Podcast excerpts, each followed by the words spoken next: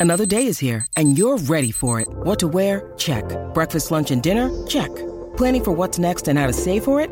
That's where Bank of America can help. For your financial to-dos, Bank of America has experts ready to help get you closer to your goals. Get started at one of our local financial centers or 24-7 in our mobile banking app. Find a location near you at bankofamerica.com slash talk to us. What would you like the power to do?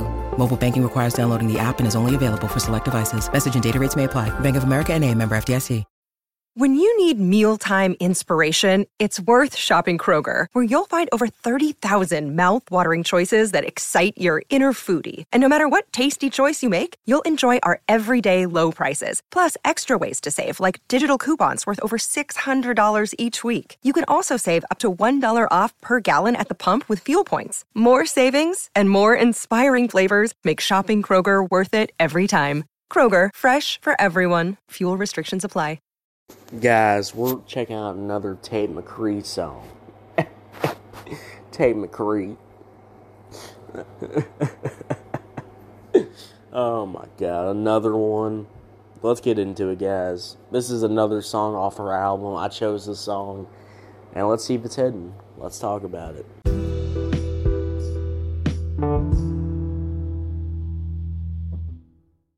How y'all doing? Welcome to Let's Talk About It Music Review Season 7. I'm back with another episode, and today we got Tate McRae again. Tate mother effing Tate McRae.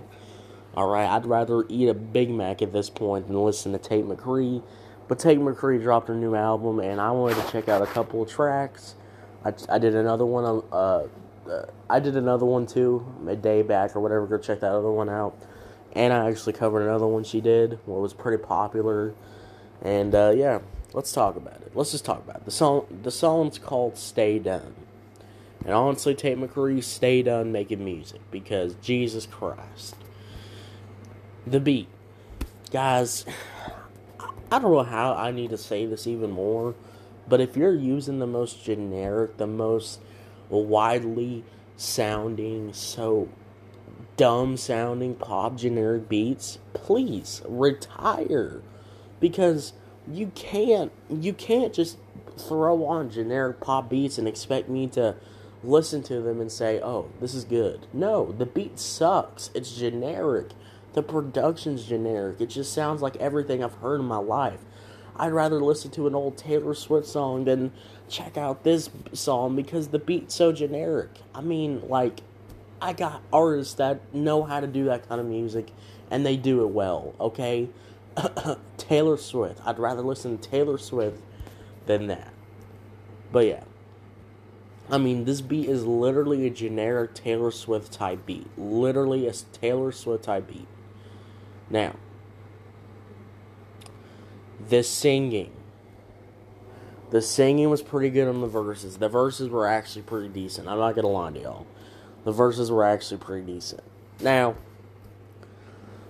now, they were decent, but I wish there was a little more. I wish he was picking up the flow, singing with more passion. I wish there was something to these verses because on their own they don't hold up. They don't hold up together and they don't hold up on their own because there's nothing to them. Now, the hook was way too basic. Why is this hook so basic? Why can't you do something different? I mean, there's a hundred thousand other melodies, other hooks, form formulas you can copy. Why copy the one that I've heard a thousand freaking times? Guys, overall, it sucks. This song is trash, but it's better than the other one, so it's okay. So I probably give this like a six out of ten. So, 6 out of 10. So, what you think about it? Did you love it? Did you hate it? I don't know. Let me know. Y'all have a good one. I'll see y'all later. Bye.